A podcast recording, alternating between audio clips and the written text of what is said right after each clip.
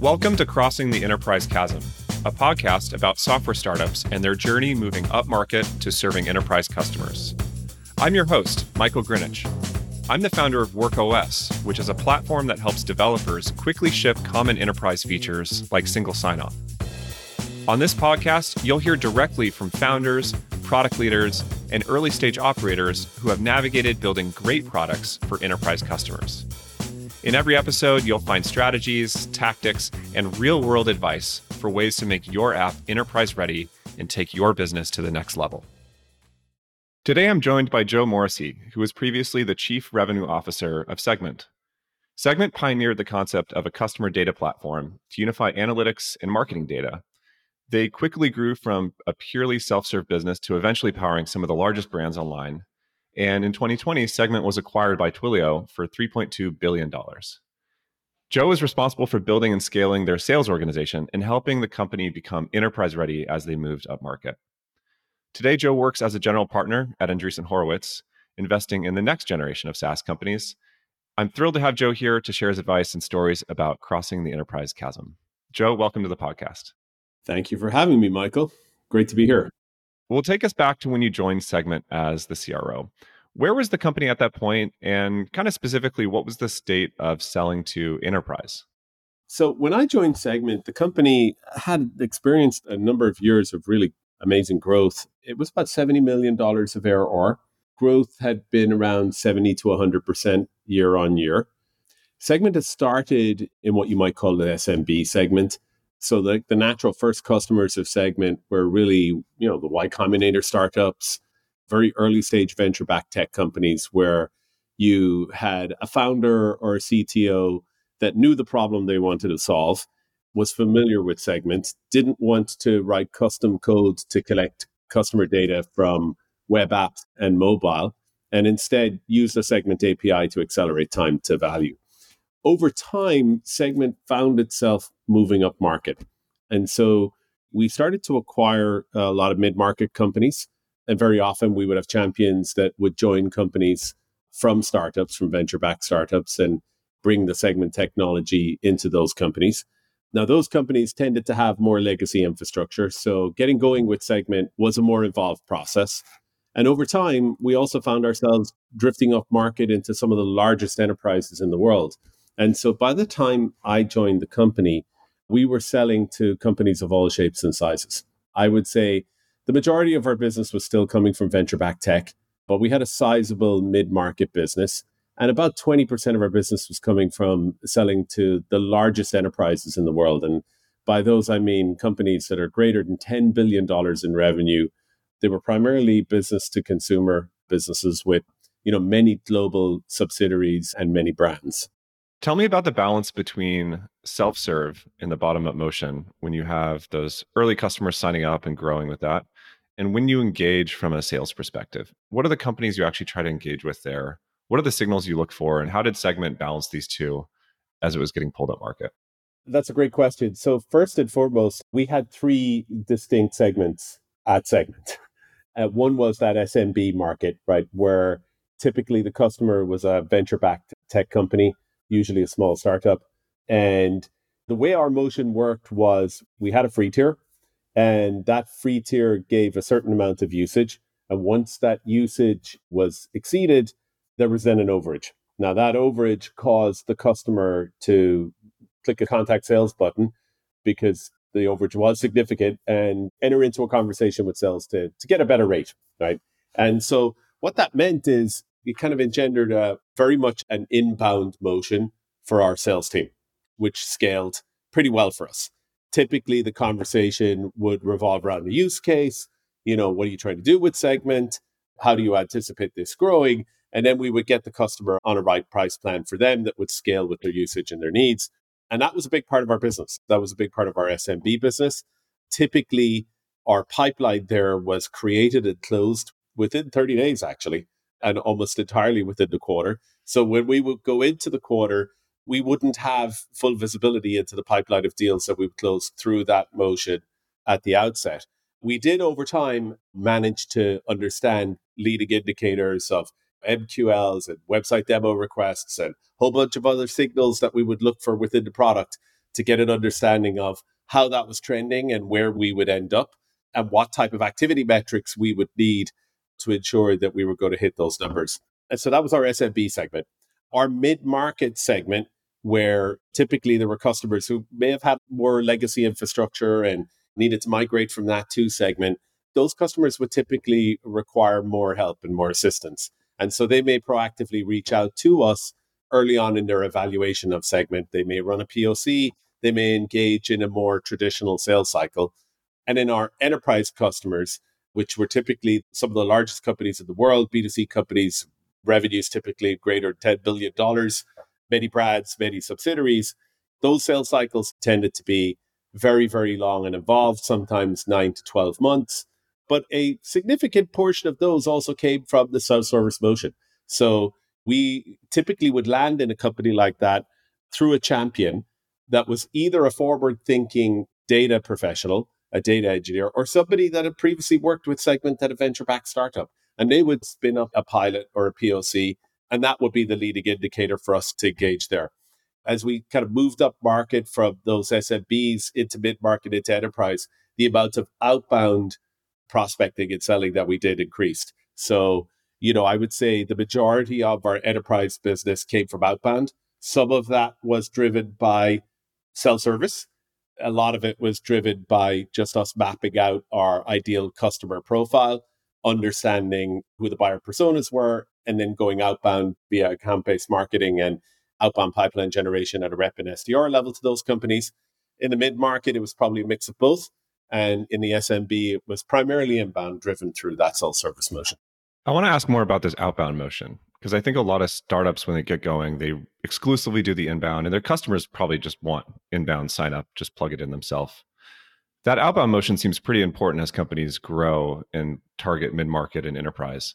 Can you talk about, yeah, the importance of that? When is the right time to start doing outbound for startups that you might advise?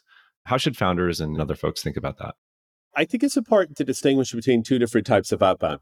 There is the outbound motion that you may execute to existing users of the product. Those users may be paying self service customers today, or they may be customers that are running trials or running POCs or on a free tier. And then there's the kind of more cold outbound where you're running that to prospects that, are not using the product today. And so they're very different motions. I think in the case of the first one, what you're really looking for are signals that this is the right time to engage with the customer right? And that has to be more than just a financial engineering transaction. Uh, typically, what I would advise customers to look for or companies to look for is, you know, what are the customers doing in the product? Where maybe are they getting stuck? What help do they need? How can we advance them in their use case? And so, what you try to do is bring the sales team and the sales engineering team to bear on helping accelerate the journey for a customer. Like if it's a developer adopted product, then you know you want to understand what they're building. How could we assist you here? How could we move you along in that process? Sometimes it may be a financial engineering conversation. Maybe the customer has kind of gone through their allotted usage tier, as was the case in Segment. And now we just need to understand what their growth needs are and get them on a better pricing plan. But I think the signals that you really want to look for in terms of growing the business to try to understand what customers are doing the product, how can you accelerate the journey, how can you help them move faster? It seems like that sale is not as much transactional. It's really problem solving and consultative with those customers. Plus, you have this integration step. You have to get them plugged in and almost like changing their behavior to get the value out of the product. Talk more about that, yeah, for the enterprise segment. So fundamentally, salespeople should only get paid when they create value. And how do you know sales teams help customers create value? Well, they should help them in their customer journey. They should try to go in and understand well, what is the problem that they're trying to solve? What's the pain that they have? What are the negative consequences of that pain? What's the future state that the customer is trying to achieve? And you know, what positive business outcomes are they trying to get to? And then do a solution mapping, understand what the required capabilities are that they need to attain that future state and how they're going to measure success. That's a very kind of traditional sales process that salespeople would be used to executing on. Where I think the PLG kind of self service motion comes into it, it just accelerates time to get there, right? Because you have customers that now can acquire the product, you know, at a low cost, a low friction manner, actually start building use cases. And you now have that information as the vendor to understand what they're doing in the product and, you know, a head start on, you know, being able to identify who the right people are, what the right problems are they're trying to solve. So I like to say, I think every PLG company eventually becomes an enterprise company in that fundamentally customers use technology to solve business problems. The role of the salesperson, sales team is to understand what problems they're trying to solve, what pain they're trying to solve, and then help the customer get there. I feel like in PLG, it's like you either die early or live long enough to have an enterprise sales team.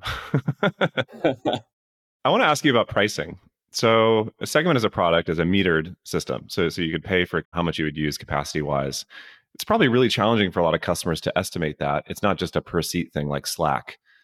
And for the most successful customers, their usage would expand. They'd probably start with a little bit and use more and more. How did that factor into thinking about pricing for these enterprise organizations when it's not just, you know, put it on a credit card like with the SMBs or small companies? Yeah, that's right. I mean, that's a really interesting question because segment was usage based and there were two different metrics here. You could consume segment on an API basis, API usage basis, or you could consume a segment based upon monthly active users. And in marketing, it's the latter metric that buyers are most familiar with. So that's actually how we actually charge for the majority of our transactions. And although we were usage based, we actually had a very traditional kind of SaaS model in that our customers would estimate how many monthly active users they would need. And they would pre buy an annual allotment to be able to cover that. So it did require some estimation upon the customer's point of view of what growth would look like so that they could estimate what type of transaction they needed to enter into. That obviously has its benefits and it also has its drawbacks. I think one of the drawbacks to that model, as opposed to a purely consumption based model, a pay as you go model, is that you're kind of forcing the ability to forecast usage onto the customer as opposed to, you know, from the salesperson. And, you know, that can sometimes lead to downstream negative consequences. So, for instance, if the customer does not purchase enough allotment and their growth exceeds what they signed up for, they may come back midway through the contract and experience an overage, in which case they're now in a situation where they have to renegotiate and are faced with a higher price per unit just because they're consuming more, which is sometimes a bit confusing to customers. On the other hand, if they bought too much, if they overestimated their growth, then there's no comeback from that. And then the customer sometimes can feel like as if that was not the best transaction to enter into. And then on the renewal, they're going to be more pre inclined to purchase a lower allotment. So I think this whole area is changing, candidly. Towards the end of my time at Segment, we started to look at how we might want to change our pricing.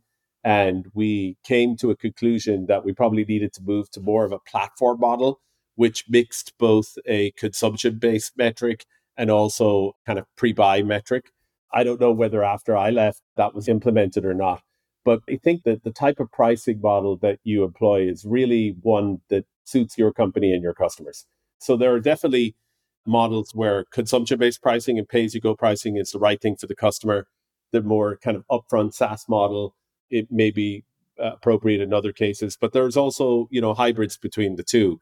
So I would encourage any company that is looking at the thorny issue of pricing, and it's always a thorny issue, to just really kind of do a lot of customer work, survey customers and understand exactly how they use the product, how they consume the product, and then what the experience is like for them upon the renewal. Because I think every company wants to provide the best experience for their customers. And pricing is unfortunately one of the areas where friction starts to emerge. Yeah, it's like a double edged sword here where that usage based pricing is so great at mapping along the value curve. You can really charge based on value, but it has that other side effect of needing to true up or do those renewals. That's right. All right. Well, let's do this. We only have a few minutes left. I want you to take off your CRO hat and put on the hat you wear day to day now, which is as an investor at Andreessen Horowitz. I'd love to ask you about now this other side of the table, how you're looking at startups or markets to invest in, and specifically around this kind of bottom up PLG motion, companies having sales teams. How do you think about when it's the right time for a SaaS company to build a sales function and sort of maturity on enterprise when you're making an investment? A SaaS company will know it's the right time to hire their first salesperson when they're starting to see that pull for the market. And so my partner, Martin Casado, has written extensively about this, and I agree violently with him on this topic. The first thing that needs to happen is the founders need to be able to sell the product first. Because if the founder can't sell the product, no salesperson is going to be able to do it. And if a salesperson can't sell the product, no sales leader or VP of sales that you bring in is going to magically be able to sell the product either. The sales leader's job is to scale the sales team. First sales hire's job is to like take what the founder has done and their sales process and make it repeatable so that then you can scale sales thereafter. And so here's what I would say First of all, the founders have to be satisfied that they've figured out how this product is used, how it's sold, and then they should know that it's time to hire a salesperson. And then that salesperson's job or early sales leader's job, because I'm actually a fan of hiring a salesperson that has very high slope and has the ability to maybe start to hire the early sales team. That person's job is to kind of continue the whole process of evolving product go to market fit so you want to make sure you have product market fit. Now you're figuring out like, well, what's the product go to market fit? How do we take what the founders have done? How do we make it repeatable so that we can sell it to many customers and not just these kind of one on one type of isolated engagements? And once you get to that point, I think and you start to see repeatability in that motion, then it's time to hire your sales leader or hopefully promote that early salesperson into that role. Joe, last question for you. What advice would you give earlier stage entrepreneurs that are maybe just starting to navigate this, just starting to move up market to cross the enterprise chasm themselves? And I'm kind of specifically interested about what advice you would give them around their go to market focus, maybe while navigating a market downturn like now, having built that initial product and really looking to scale their business. So I think there's kind of two questions there. On the first one, my former CEO at Segment, Peter Reinhardt, has put this really well. As a founder, you're constantly evolving product market fit. And your sales team can be an incredible asset in that process. Peter tells a story about early sales hires that he made at Segment where he was skeptical that these salespeople would be able to sell to developers and a little bit worried actually. But what he found was when these salespeople came in and started talking to customers, you know, they were able to ask deeply uncomfortable qualification questions and discovery questions that not only helped them qualify whether there was a deal here, but actually provided invaluable feedback to the product team on how customers were using the product, uh, what they liked, what they didn't like, where the product needs to go. So, like, my advice there is like, it's not just about selling the product, it's also about leveraging your sales team to be that great feedback loop between customers and product development. And it can be a really great asset in that regard. With regards to the second part of the question, like, how do you navigate a downturn? I think we've just gone through a period here during the pandemic, which can almost be described as growth at all costs. That period is definitely over. What we're seeing is that, you know, a lot of companies are focused on extending their runway. The CFO is scrutinizing every software purchase. I was speaking to um, CEO of a growth stage company there recently that has 300 SaaS apps. Their priority is to consolidate those and drop the bottom 100. And so what we are going to see is more consolidation of software assets and very, very tight scrutiny over every deal. And so, in an environment like that, it's still important to demonstrate to the customer how your product can help them grow and help them grow faster, but it has to be efficient growth. There's got to be a lens there about how your product can help make customers more productive and more efficient. Because in this environment, every company is looking at their incremental spend and they're going to spend that incremental dollar where they get the highest return on investment. I think that's some fantastic advice. Unfortunately, that's all the time we have for today. Joe, thanks so much for joining us. It was a real pleasure. Thank you for having me.